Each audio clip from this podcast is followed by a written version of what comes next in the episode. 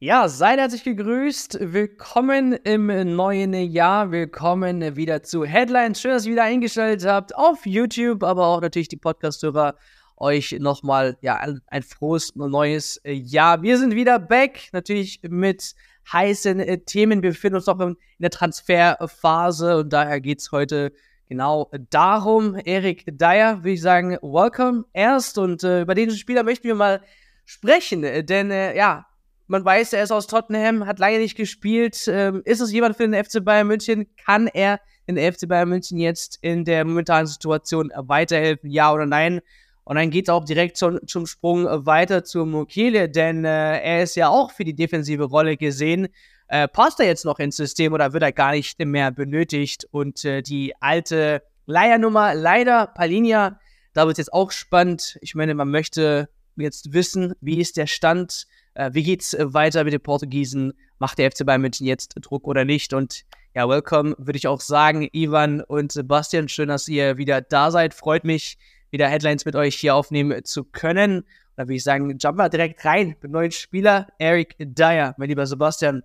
Ja, was ist das für ein Spieler? Ich meine, wir wissen, Nationalspieler, äh, Tottenham, äh, Premier League, er ist kein Unbekannter, aber trotzdem, was kannst du uns über Eric Dyer speziell jetzt auch mit dem Augenmerk auf dem FC Bayern München äh, sagen? Was kommt da jetzt auf uns zu?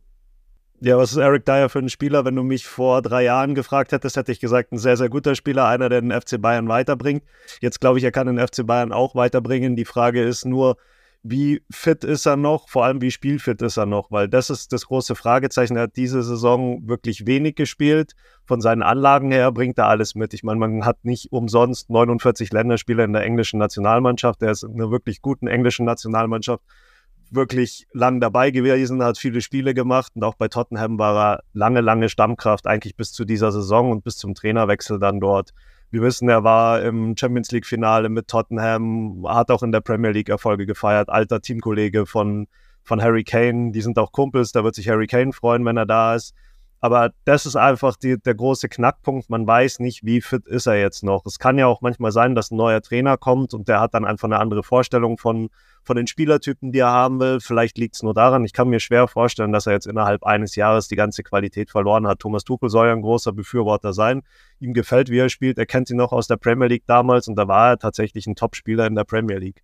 Er hat als er spielt jetzt Innenverteidiger größtenteils. Er hat die letzte Zeit oft Innenverteidiger gespielt. Er hat aber in der Zeit davor auch oft im defensiven Mittelfeld gespielt und das hilft ihm, denke ich, auch eine gute Spieleröffnung zu haben. Man hat oft gesehen weite Pässe, sehr exakte Pässe bei Tottenham, wo er auch Abwehrreihen überbrückt hat damit, wo er gleich direkt Kane oder Son bedient hat. Er spielt da sehr genau hinten raus, ist sowieso kopfballstark, sehr robust im Zweikampf. Aber nochmal, das ist der, das ist der Eric Dyer von vor ein, zwei, drei Jahren. Jetzt kann man ihn einfach schwer einschätzen, weil er hat keine 200 Minuten gemacht äh, in dieser Saison oder in dieser ersten Halbserie in der Premier League bei äh, Tottenham oder auch im, im, in der Europa League. Also 199 Pflichtspielminuten, das ist wirklich nicht viel. Darum war er größtenteils auf der Bank gesessen. Da muss man sehen, ob er das Niveau jetzt noch mitbringt, um FC Bayern wirklich schnell zu helfen. Ja, sei du auch grüßt, Ivan. Ähm, Eric Dyer, der Name, wie gesagt, kein Unbekannter. Ich meine, wir haben auch darüber berichtet, Rado Dragusin war oder wollte der, der FC Bayern München haben. Das hat nicht geklappt und deswegen hat der Deal ja dann auf einmal ja, so fix oder schnell geklappt. Äh, die Position wurde frei beim FC Tottenham. Das Problem ist ja momentan, äh, Min Jae Kim auf, äh, auf Nationalreise quasi äh, mit Südkorea. Ähm, wir haben Thomas Raui, der jetzt auch mit der Nationalmannschaft Marokkos unterwegs ist und da werden jetzt diese Positionen frei. Siehst du, dass Eric Dyer diese Leute dann auch wirklich ähm, ja, mit der Leistung auch äh, direkt ähm, ersetzen kann, beziehungsweise eine gute Rolle ist, die der FC Bayern München da jetzt bekommt?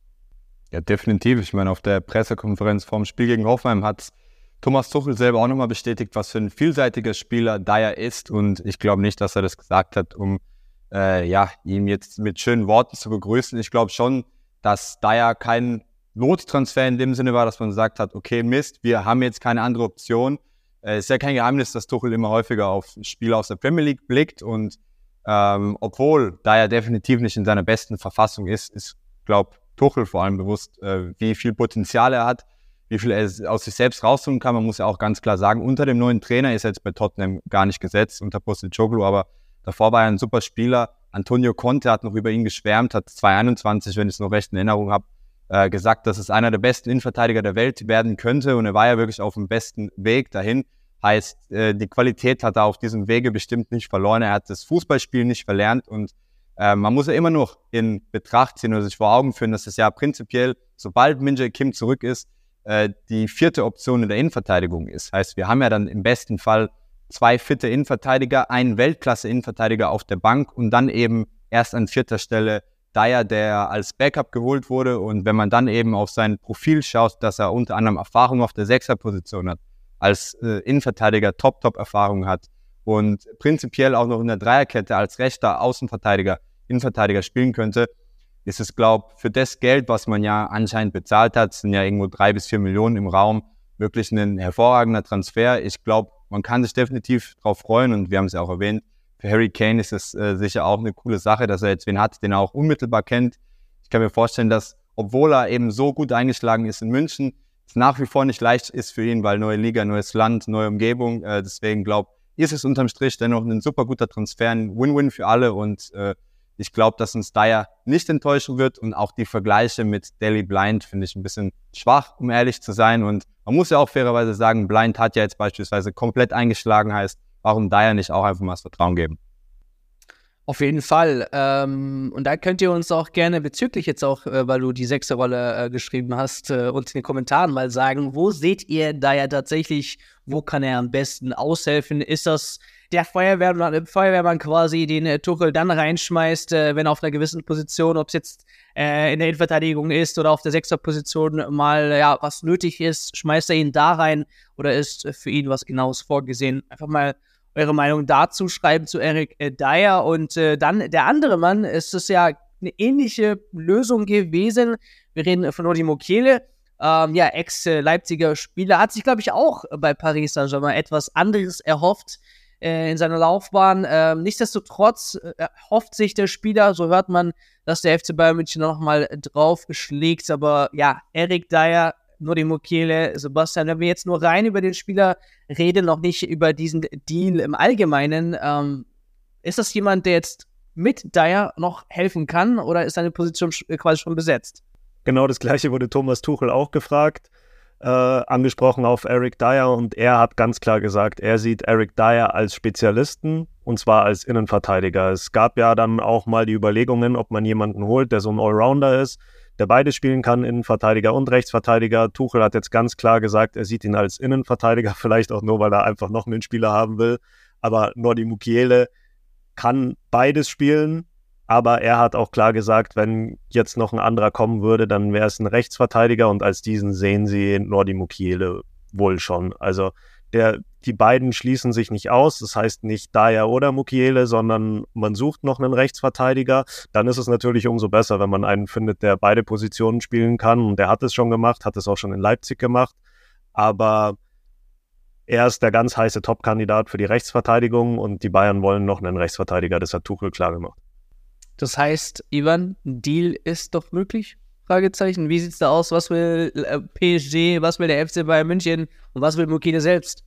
Ja, ich glaube definitiv, dass noch ein Deal möglich ist. Ich meine, es ging ja auch bei Dyer jetzt relativ schnell. Ich glaube schon, dass die Bayern vor dem Trainingslager das fixieren wollen. Es war ja auch irgendwo ein Wunsch von äh, Tuchel, dass dann eben die Neuzugänge da auch direkt mitreisen. Derzeit haben wir aber definitiv noch ein kleines Problem und äh, ja, das betrifft die Rahmenbedingungen des Transfers. Auf der einen Seite würden die Bayern eben Mukiele gern ausleihen mit einer Kaufoption und die wird ja laut französischen Medien irgendwo auf 20 bis 25 Millionen Euro geschätzt. Auf der anderen Seite PSG will eine Kaufverpflichtung. Das ist, äh, glaube momentan so die einzige Hürde, die man so aus den äh, Medien rauslesen kann, heißt äh, die Verpflichtung von PSG eben, dass man äh, Mukiele kaufen muss. Im Endeffekt wird es, glaube ich, nicht viel nehmen. Heißt, nach sechs Monaten, wenn er gut ankommt, die Bayern brauchen definitiv noch einen Rechtsverteidiger. Ähm, ich hoffe, dass es daran nicht scheitert, aber eben, das ist noch das kleine, feine Detail, äh, woran es derzeit wohl noch haken soll. Aber Fakt ist, dass Mukiele auf jeden Fall auch zum FC Bayern München will und das ist ja die wichtigste Grundvoraussetzung. Von daher, glaube können wir eigentlich relativ positiv gestimmt sein, dass sich da in den nächsten Tagen auch was ergeben könnte. Ja, und was ja auch ganz interessant ist, PSG hat ja wohl auch ein Auge auf Josua Kimmich geworfen. Das heißt, ich glaube, die werden den Teufel tun, sich jetzt mit den Bayern zu verscherzen, wenn es dann um ein, zwei, drei Millionen hin oder her bei Mukiele geht, wenn sie sich wirklich noch überlegen, dass Josua Kimmich im Sommer holen wollen. Bedeutet, auch daran sollte es, sollte es nicht scheitern. Also ich glaube, dass, dass Paris äh, jetzt ziemlich schnell auch einlenken könnte, einfach äh, vor diesem Kimmich-Hintergrund noch.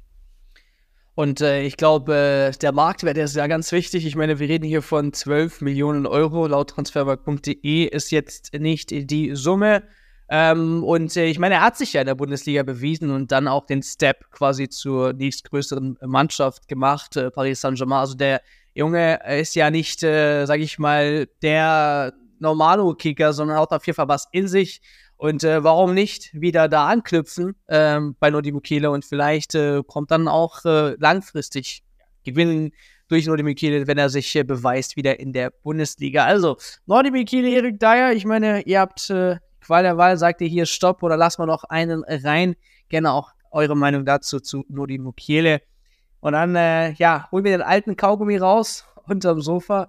Äh, Paulinia, die Geschichte, ich glaube, ja, ich will sie jetzt nicht mit Harry Kane vergleichen, aber ich weiß nicht, ob der Spieler mir leid tun soll oder ob er es wirklich in der Hand hat und nur noch sagen muss, okay, ich gehe, ich weiß es nicht mehr, aber wie ist bitte der aktuelle Stand, Sebastian, bei äh, Palinia? Ja, der aktuelle Stand bei Palinia lässt sich ganz einfach zusammenfassen. Palinia will wohl, die Bayern wollen wohl nicht. Das ist im Moment der Stand, das kann sich wohl noch ändern, aber er träumt wohl wirklich seit diesem geplatzten Wechsel, wahrscheinlich seit dem Moment, wo er nach München reingeflogen ist, träumt er davon, Bayern-Spieler zu sein. Der Traum wurde, ist schwer geplatzt. Und jetzt äh, wird er das gerne wieder nachholen. Aber die Bayern haben ihre Pläne seitdem geändert. Es gab wohl schon eine mündliche Einigung, dass man gesagt hat, okay, wir holen dich im Winter, aber jetzt hat sich einfach die Situation geändert.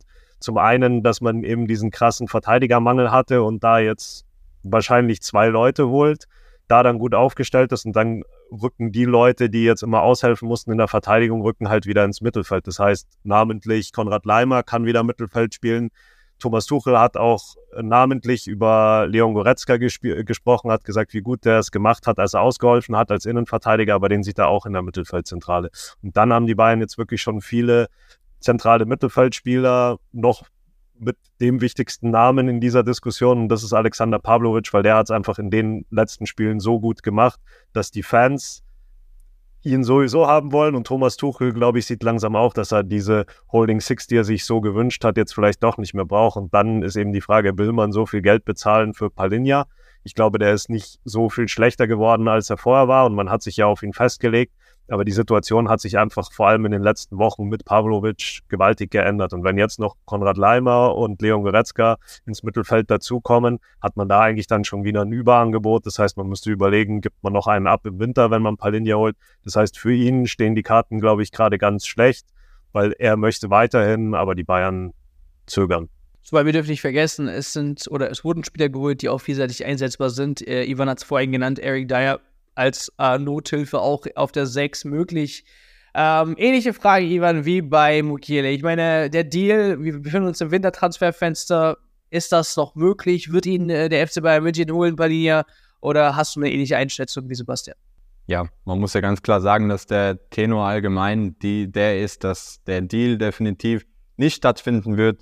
Da gab es ja jetzt erst frische Infos von Sky, aber auch sonst aus England äh, hört man nicht wirklich Berichte, dass da jetzt noch was dran ist sein sollte. Deswegen glaube ich, können wir stark davon ausgehen, dass es im Winter schwer sein wird. Man muss da auch einfach die Summe mal differenziert betrachten. Das ist enorm viel Geld für einen Spieler.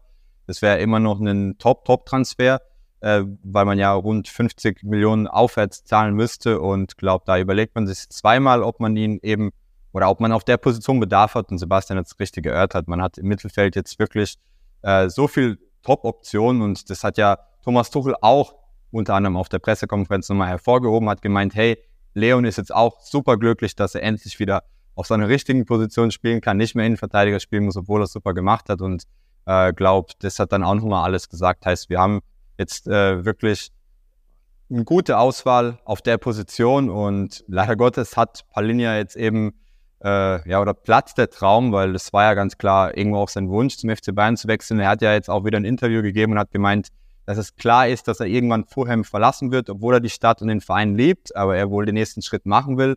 Wahrscheinlich wäre es immer noch der FC Bayern, aber eben, äh, wenn man die ganzen äußeren Umstände mal betrachtet, dann ist es sehr, sehr unwahrscheinlich, dass diesen Winter noch was passiert. Wenn er seine Form weiterhin hält, gegen Liverpool hat er jetzt beispielsweise ein super Spiel gespielt, in meinen Augen, dann könnte er vielleicht im Sommer nochmal ein Thema werden. Da wird ja sowieso im Mittelfeld nochmal vieles neu bewertet, unter anderem Personal der Joso Kimmich womöglich. Da könnte es nochmal ein Thema werden, aber im Winter, glaube können wir den Transfer ja, mehr oder minder abschreiben. Ja, diese drei Personalien, das äh, waren heute die wichtigen Namen. Äh, mal schauen. Vielleicht, äh, ich weiß nicht mehr, wie seht ihr das äh, gegen, Todd, äh, gegen äh, Hoffenheim? denkt ihr, dass Eric Dyer da schon ein paar Spielminuten bekommen wird oder müssen wir uns noch ein bisschen gedulden auf den jungen Mann? Ich kann es mir schon vorstellen, dass Thomas Tuchel ihn dann in den Kader reinnimmt, wird halt ein kaltes Willkommen, weil ich glaube, es wird wirklich eine Eisschüssel, die Allianz Arena bei minus 10 Grad oder kälter. Vielleicht bleibt er da auch nochmal lieber im warmen Hotel und Aber wartet ist bis ja nächste gewohnt. Woche. Äh, aus England äh, ist man ja nichts anderes gewohnt. Ja, so, Ob es da so kalt ist gerade. Nee, aber dann schauen wir mal, wie die Begrüßung aussieht von Eric Dyer und äh, wie sich der FC Bayern München jetzt in der Rückrunde präsentiert. Wir sind gespannt, wir sind auch froh, jetzt äh, wieder mit euch durchstarten zu können zu Headlines. Daher unbedingt abonnieren, die Glocke aktivieren, um immer up to date zu bleiben, was den Rekordmeister angeht. Ich sage vielen Dank, Sebastian. Vielen Dank, Ivan. Vielen Dank an euch. Vielen Dank an die Zuhörer, dass ihr wieder da seid. Und wir sehen uns dann nächste Woche wieder zu einer weiteren Folge hier Headlines. Macht's gut. Servus, ciao, ciao.